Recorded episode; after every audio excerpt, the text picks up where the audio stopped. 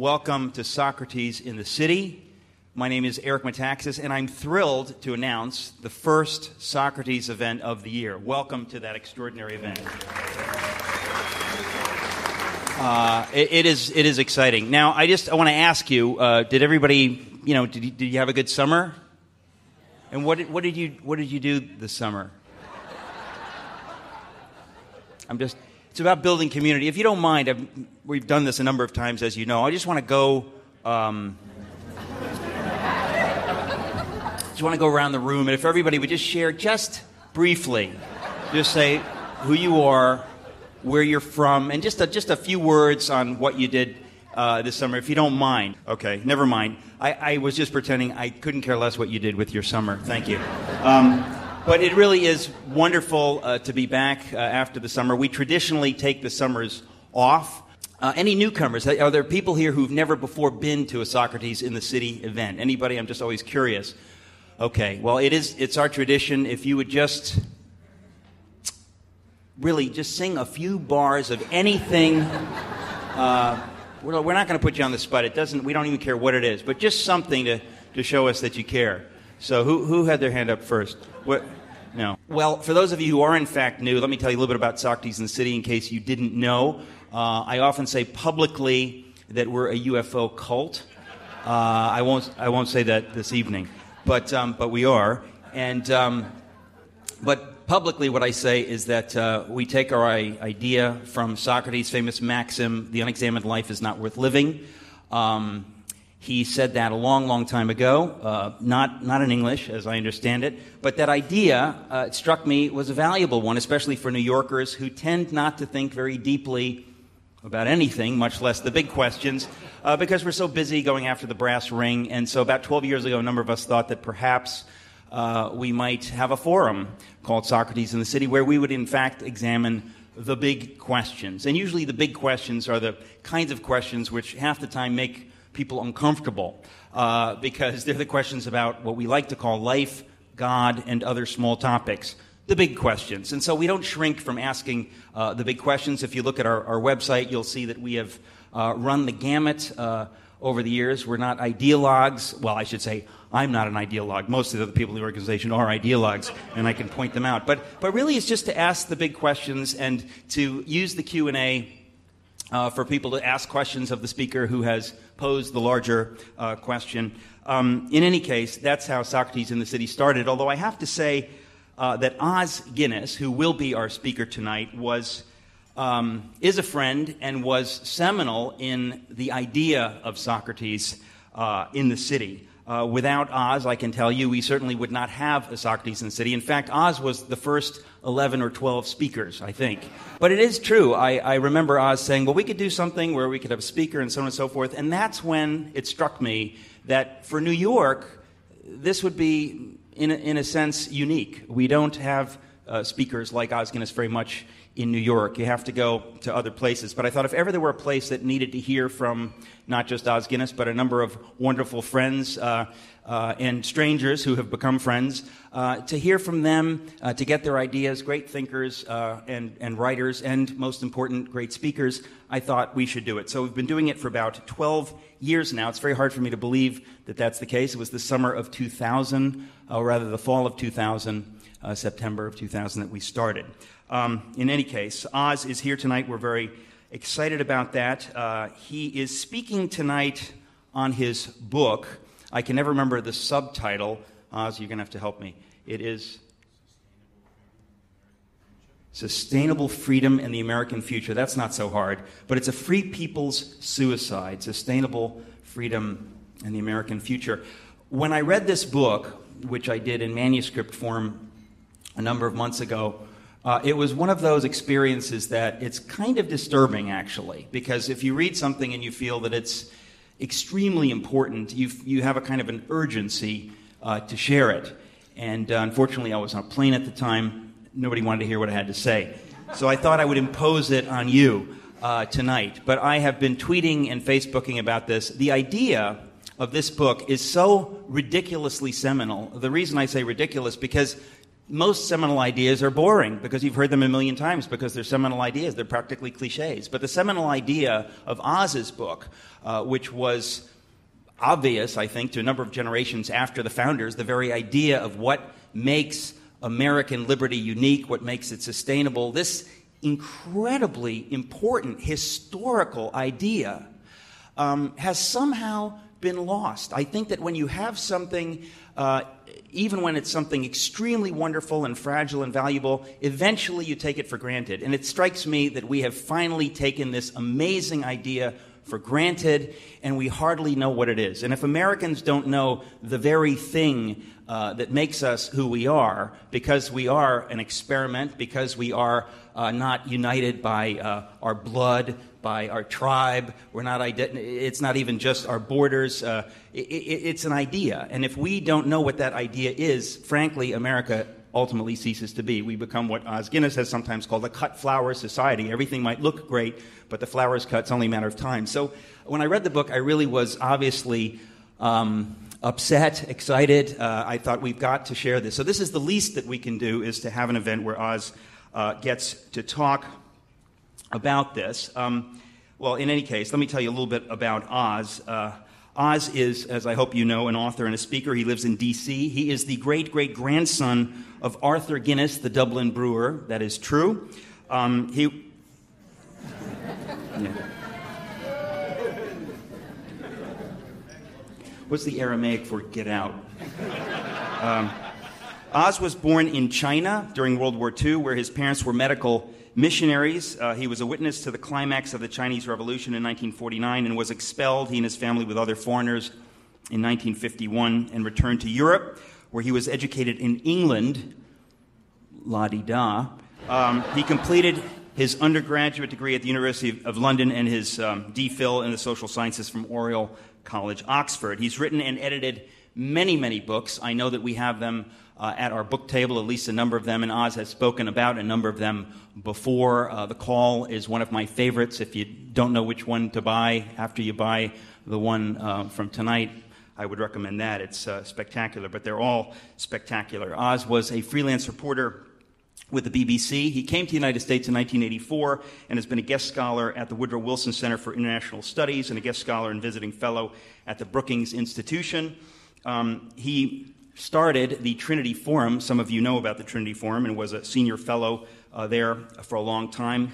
He uh, speaks and lectures widely uh, at places like Oxford and Cambridge and Harvard and Stanford. He's spoken at the White House and Capitol Hill uh, and other public policy arenas uh, particularly around Washington. Uh, he says that as a European visitor to this country and a great admirer but detached observer of American culture today, uh, he stands in the long tradition of outside voices who've contributed so much to America's ongoing discussion about the state of the Union. Uh, so I'm, I'm, just very excited uh, about that tonight. Um, uh, I, I, think that half of the Socrates and the City speakers over the years, if not more than half, have had British accents. Have you, have you noticed that? Have you kept track of that? So they can say the most banal things, and yet somehow it sounds that it, like it has gravitas. Well, back to America and Britain. We were just saying that uh, America and Britain, that the funny thing that, that we're so similar and so different, but the, one thing that people often say about America is that we're optimistic. And just the other day, I heard somebody say it's the famous thing that in America, there's great opportunity and hope, and you can be anything if you set your mind to it you can be absolutely anything you like, right? You've heard that? And I realized that I want to be a British intellectual. and that's it's simply it doesn't seem possible but uh, in the meantime at least that we can hear from my friend the british intellectual os guinness we will in a moment just a, word on format we have traditionally about 30 or 40 minutes of a talk uh, then we've got about 30 or so minutes of q&a and then you will you must purchase this book and get Os to sign it. It is a great privilege to welcome my friend Os Guinness to Socrates in the City. Thank you.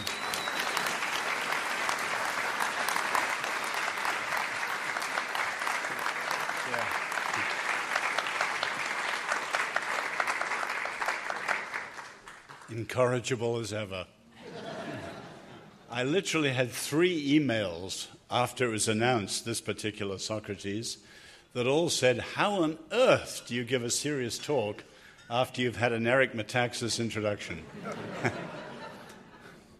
Some people just fool around, and they're very difficult to follow because they don't say anything serious.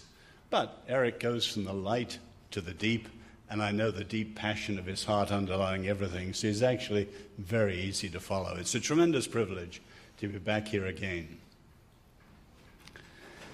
We've just been through the two conventions. And one of the common comments on both of them that they were rather short in analysis and short in substantive proposals. I'm not here to argue that tonight.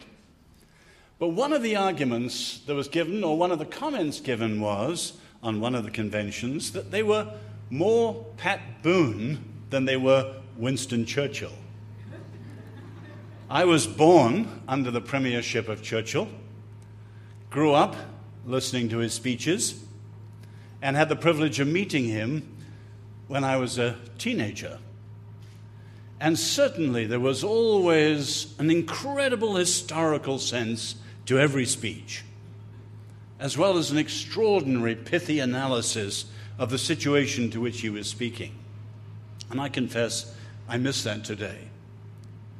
And what I want to speak about is really an issue below many of the issues now being discussed, but one I think that comes close to the very heart of this republic.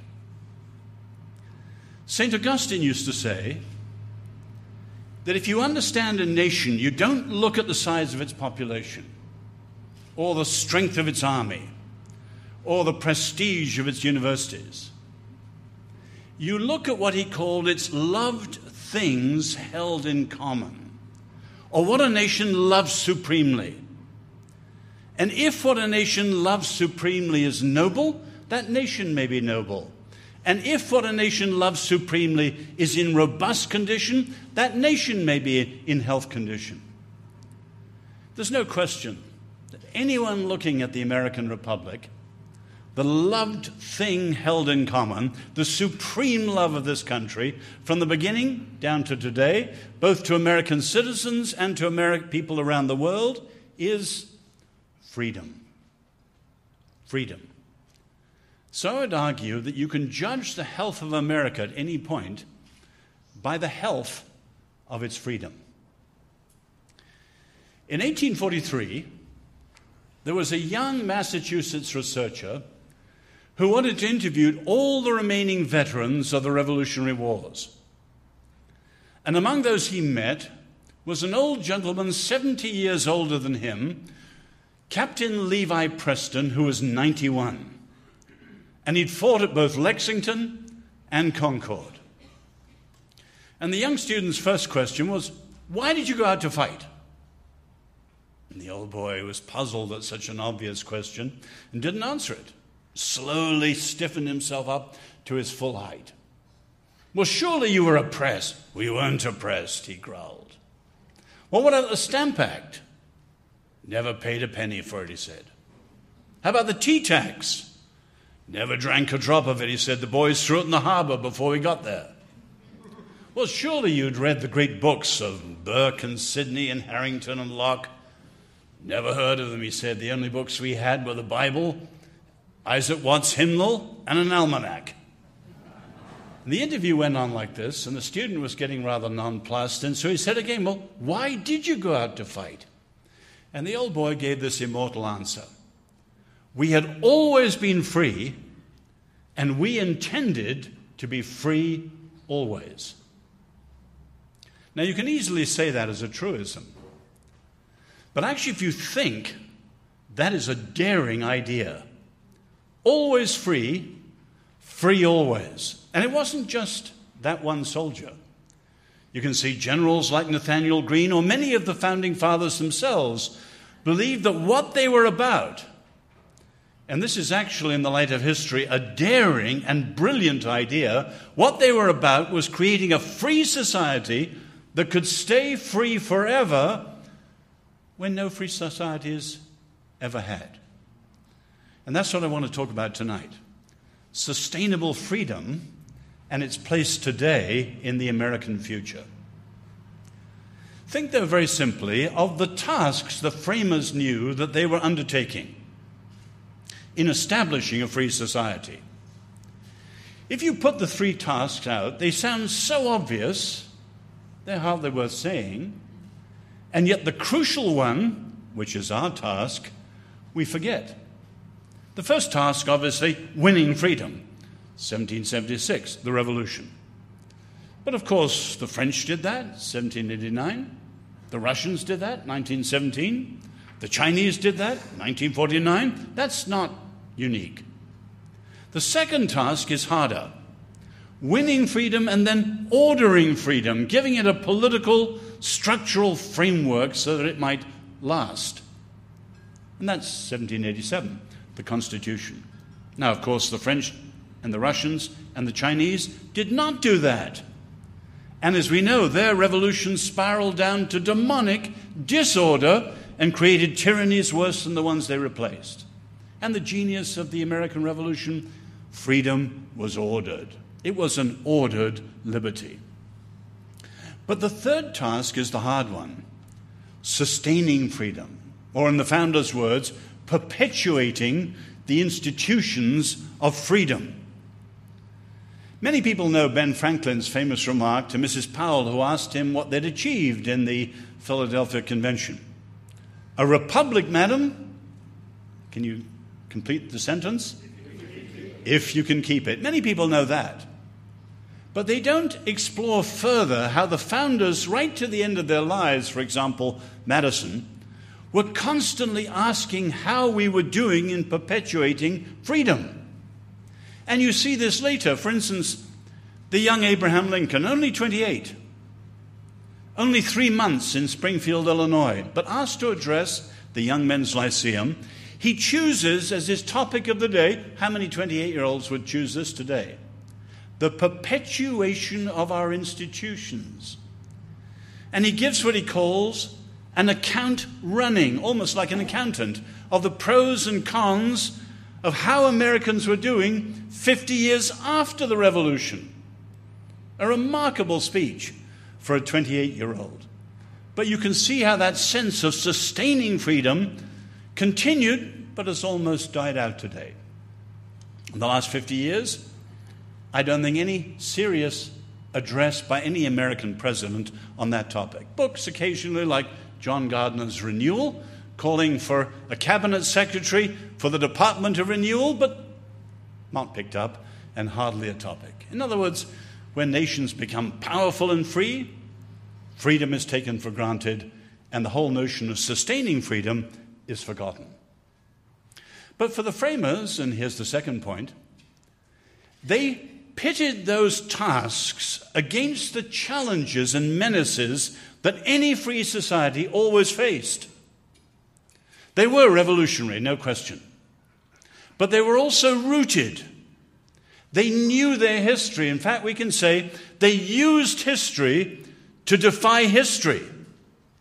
And they were very aware why no free societies ever lasted. But they were determined that they could build in a system that could beat the odds and actually do it. Now, what were the menaces that they understood?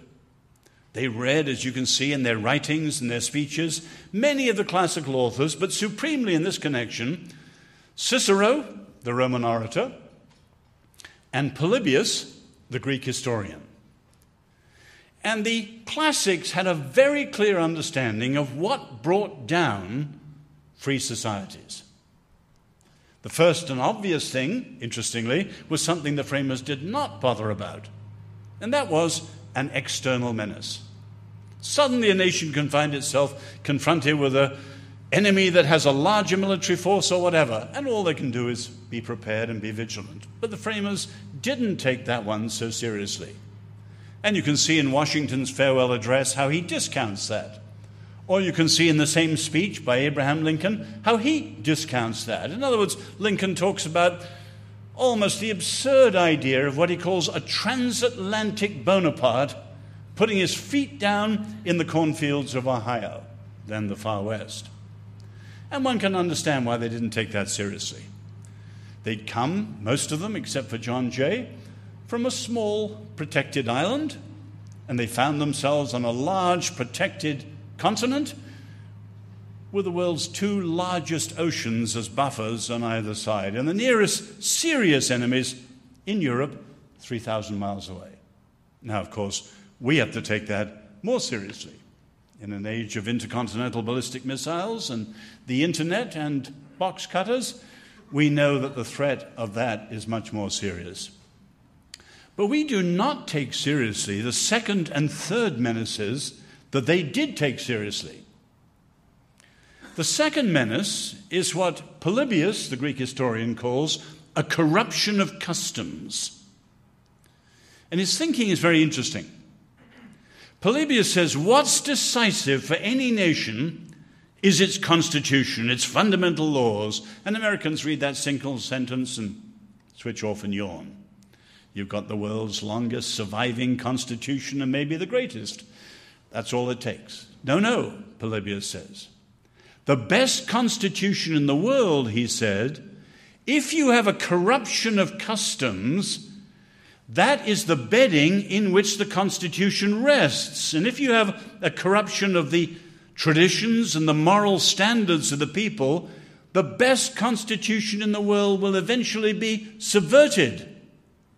It'll still have the same name, but it'll be a different reality. And Polybius warns that that is always the vulnerable temptation at times of power and prosperity. The third menace, and the framers knew this one well, in one word is time.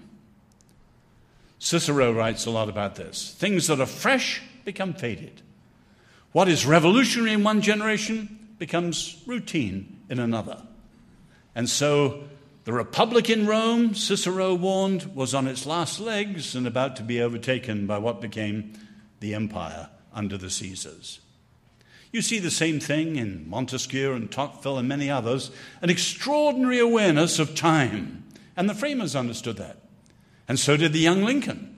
Again, how many 28 year olds today could speak or write with that vivid sense that he later called This Too Shall Pass. But as a 28 year old, he says, The silent artilleries of time are ruining the ramparts of the Republic. Now, you probably know that the Constitution in 1787 was passed the same year that the last volume of Edward Gibbon's Decline and Fall of the Roman Empire was published. And in the last chapter, if you've ever read it, Gibbon just raises the question why did Rome fall? 800 years of dominance. And it was shattering to the world of the time that Rome fell. And he raises the question why? And his first answer the injuries of time. Now, how many people take those menaces seriously today?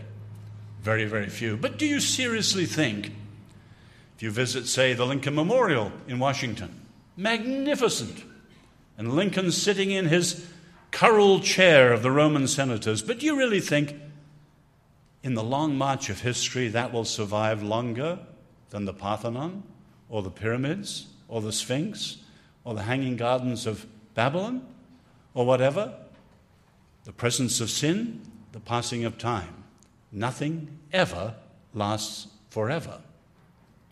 Now, I want to add in as a third point the paradox of freedom, which is even clearer to us with modern scholarship and understanding than it might have been to the framers.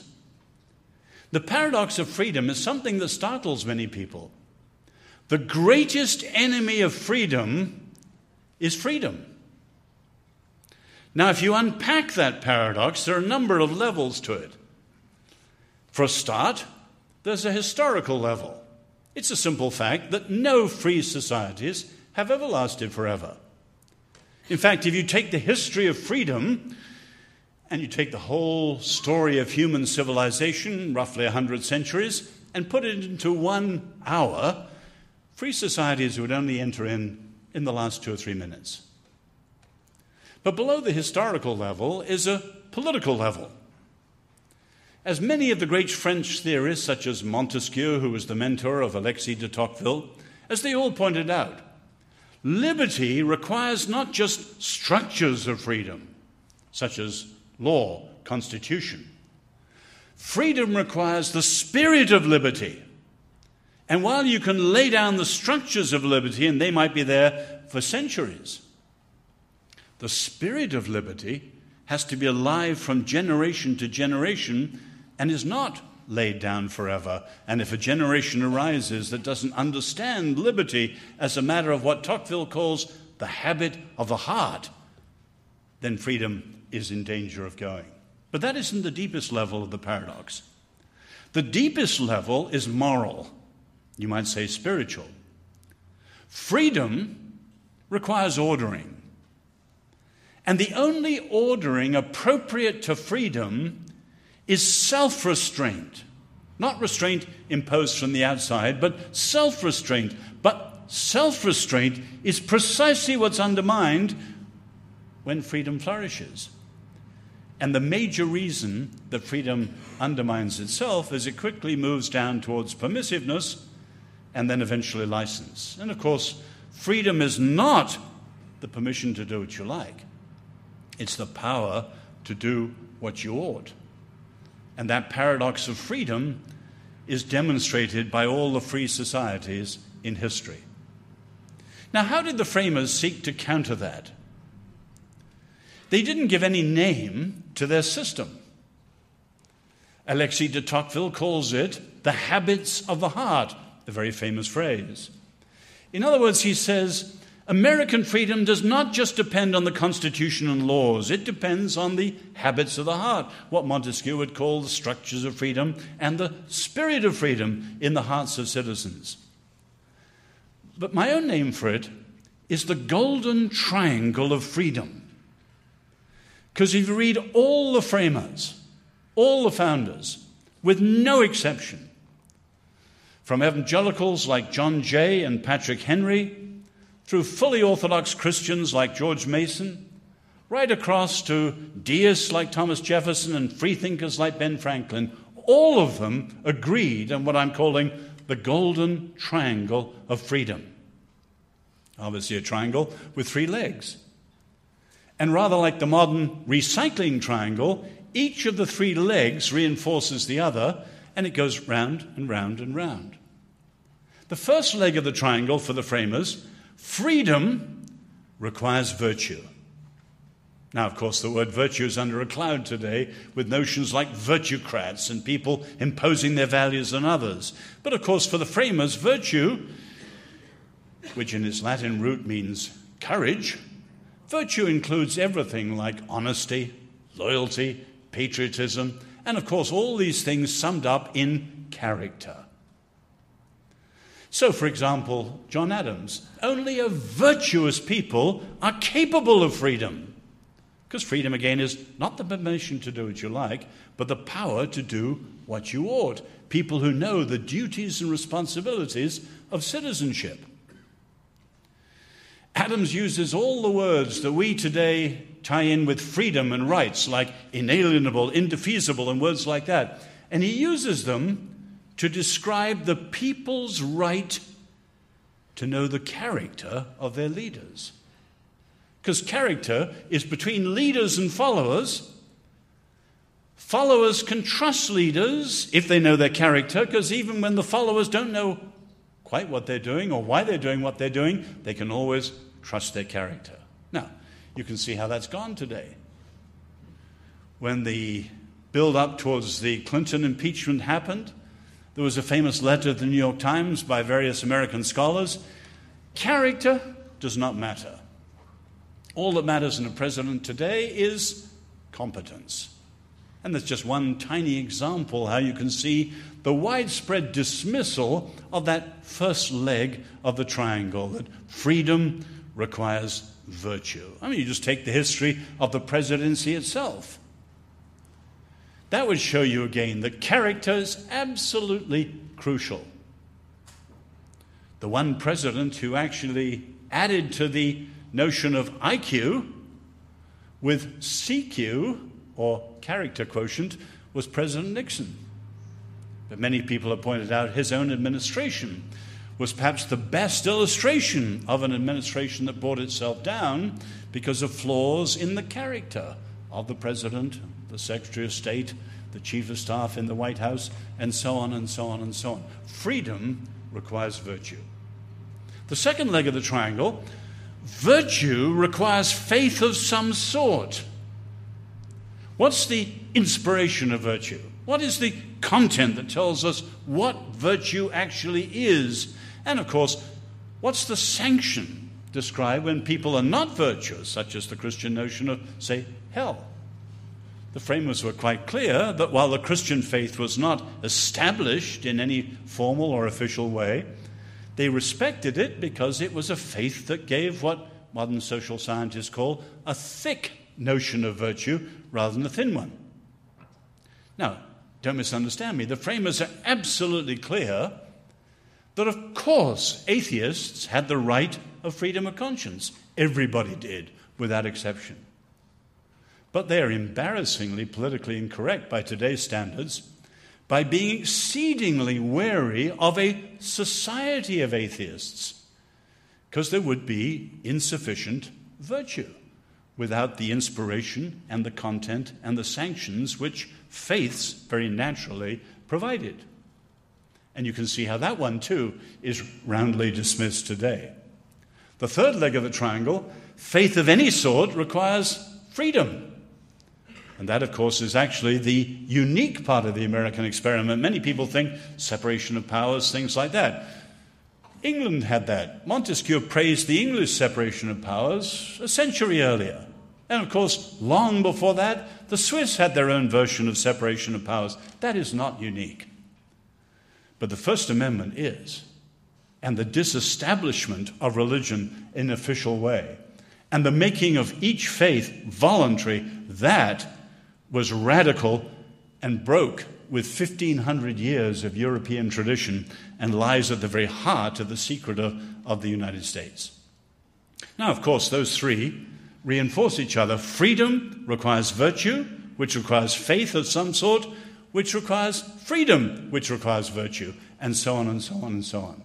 And the framers had this very clear view. As I said, they didn't give it that name. If you read all their speeches and writings, they're teaching on this in a hundred ways. One historian has described it as the 800 pound gorilla in the room that is so obvious and yet hardly mentioned today. What has changed? Well, you can see back in the 19th century, faith slowly began to be privatized.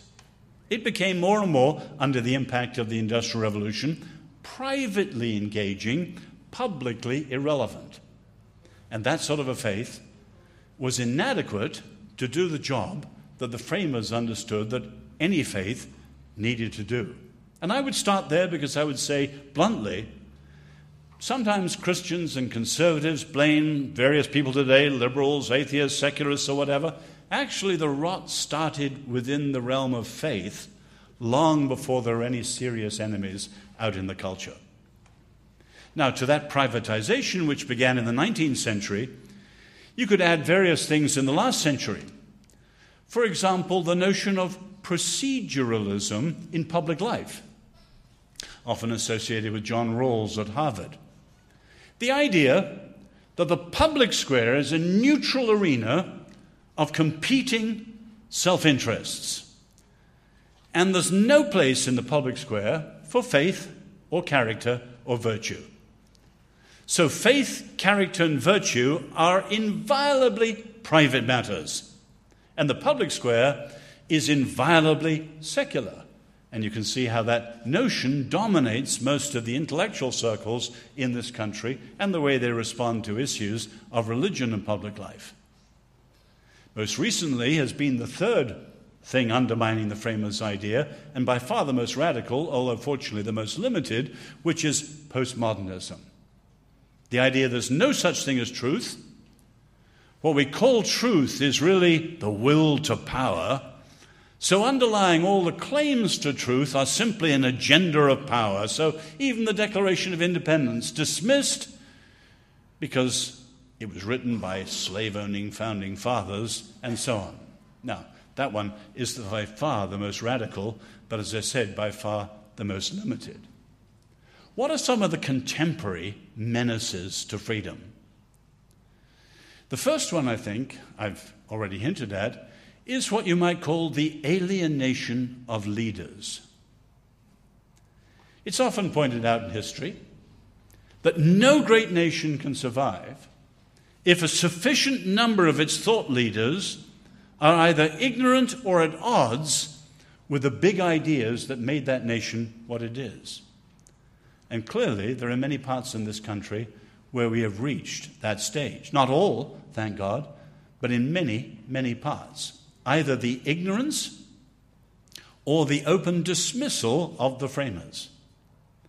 Now, they're dismissed for understandable reasons sometimes. For instance, the egregious evil of their attitudes towards slavery or of women.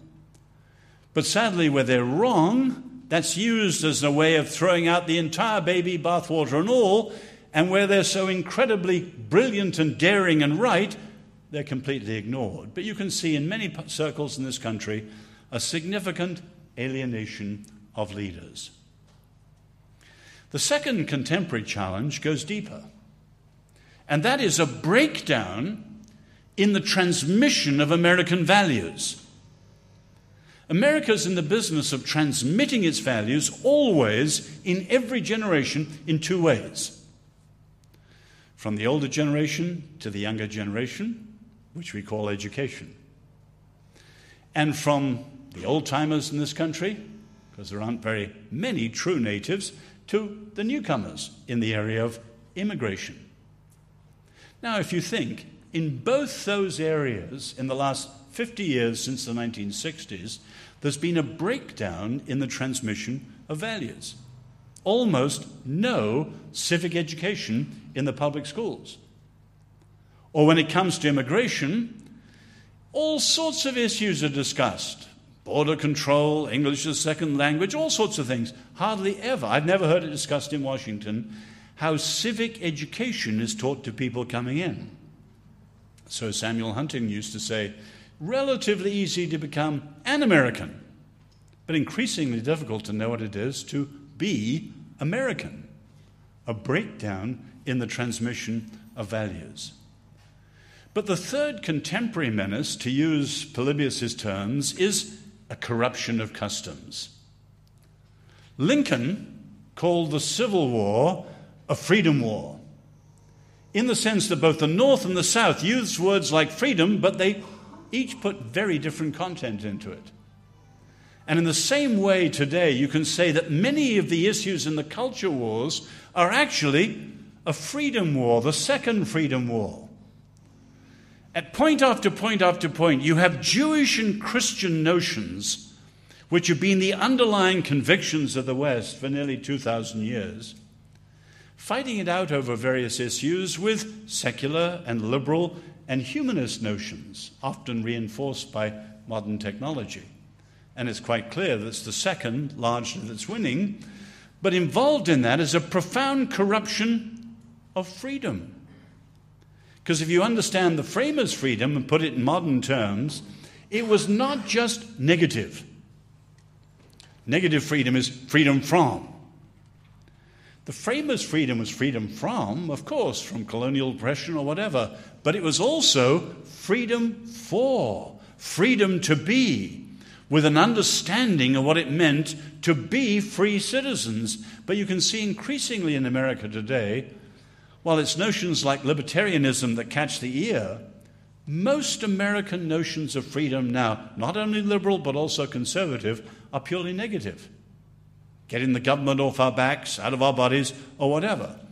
Permission to do what you like, as long as we're consenting adults and so on, rather than any notion of negative freedom followed by positive freedom. And the simple fact is that most contemporary views of American freedom are unsustainable and are already beginning to run out in the sands of permissiveness and license. What would it take to turn it round? Well, I don't want to go into that in too great depth tonight, but just mention I think first we need leadership. Jenny and I were in the Congress recently, and one of the congressmen had read an advance copy of my book. He said to me, I like your book, but I have one disagreement. You're too optimistic. I don't think America has five years, he said, before she will be in irreversible decline. As we talked, I understood most of the points he was making. His major point was the lack of national leadership that transcends the bitterness of the partisan gridlock and really speaks out with a deeply American vision of what should be for all Americans today. And again and again, you get that refrain. In the last 10 years, both in business circles or university circles, sometimes in church circles, I've asked various groups who for you is the leader that transcends so much of the extremism and articulates a truly American vision for all Americans? So far, nobody has said anybody. There is a huge vacuum of leadership. Secondly, very clearly, we need a restoration of civic education, a teaching of Americans from generation to generation what America and the project is about and what citizenship really involves. It was always understood in the past that in a free society, everybody's born free, but not everyone's worthy of freedom. They have to be educated for liberty. It was once called liberal education. Now, the L word's under a cloud in many circles. Call it civic education. It should be relatively easy to restore, but without it, the American unum is getting fainter and fainter and will no longer have the power to balance the American pluribus. The third thing profoundly needed is a reopening of civil public life to people of all faiths. And you can see how, after 50 years of culture warring, the public square in many ways is freezing over and locked in various litigious battles from one side or another.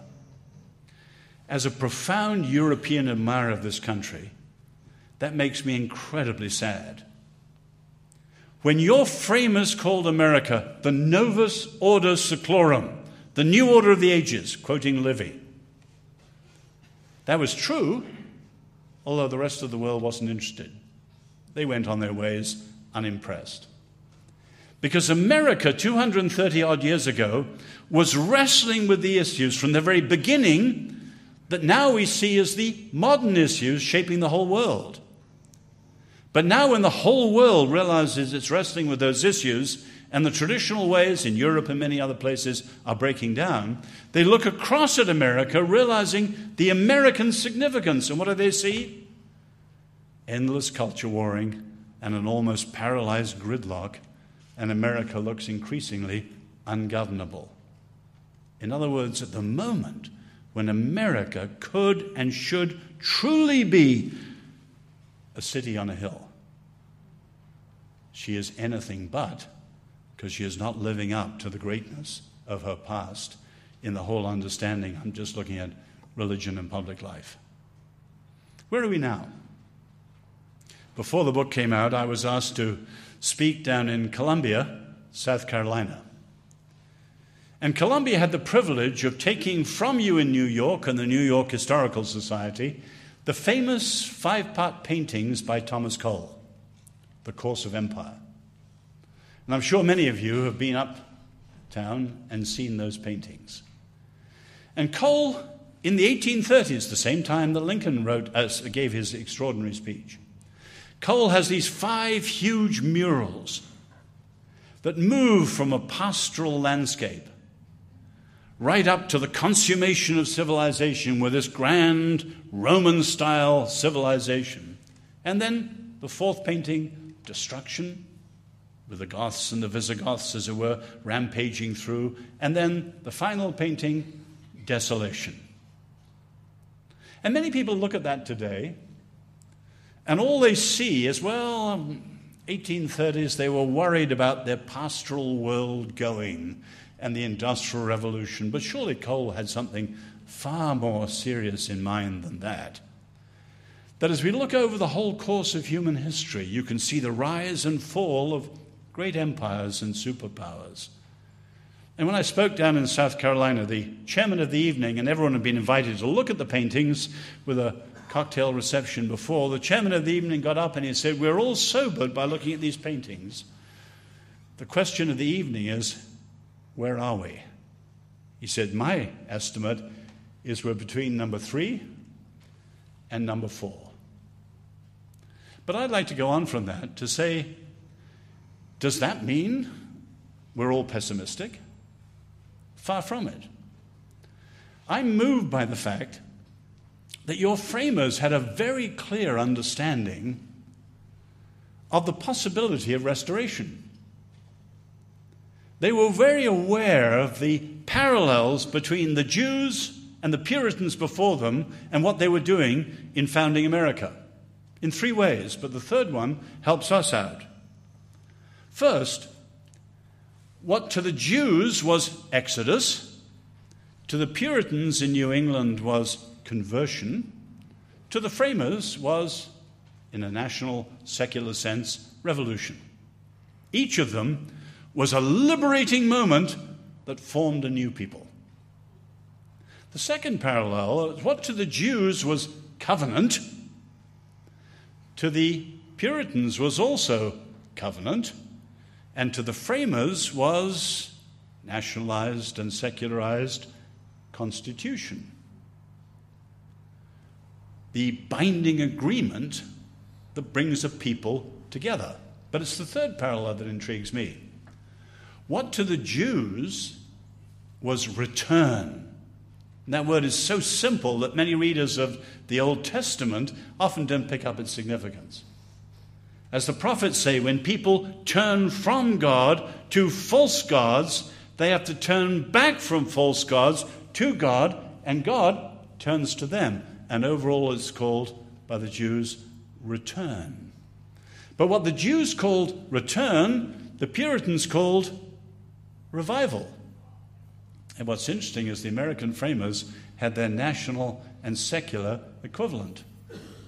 George Mason, who was much more conservative, used to speak of the need for a frequent recurrence to fundamental first principles. Every generation needs to keep going back and buying into it all over again. Thomas Jefferson, Mr. J, was much more liberal, as we know, but he spoke of the need for a revolution every 20 years. As Tocqueville says, every generation is a new people. So if a generation arises that doesn't buy into it all over again, you'll have a different people who have forgotten where they come from. And the framers believed that you need to keep going back to first principles. We can be realistic about the framers. I mentioned slavery and their attitude to women. But that said, I believe there's hardly any problems today that couldn't be helped enormously by a return to many of the first principles that made the American experiment what it is. But that, of course, is a challenge for your generation. I've often quoted one of the late remarks of Tocqueville. Americans love Tocqueville, understandably. Democracy in America. But you know, he wrote that book not for Americans, but for Frenchmen, in French. And he was a great admirer of this country and the American Revolution. And he was a disappointed lover of the French Revolution.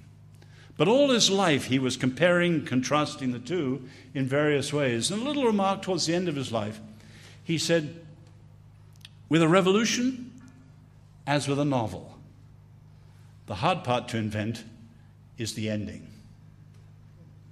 I often put it your founders wrote a brilliant first chapter with the dark spots, a brilliant first chapter. And as we all know well, there have been many glorious chapters since then. Just think of the greatest generation.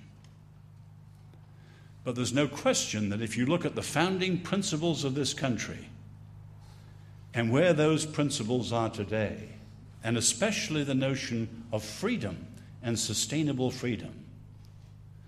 This generation will write one of the most significant chapters of all.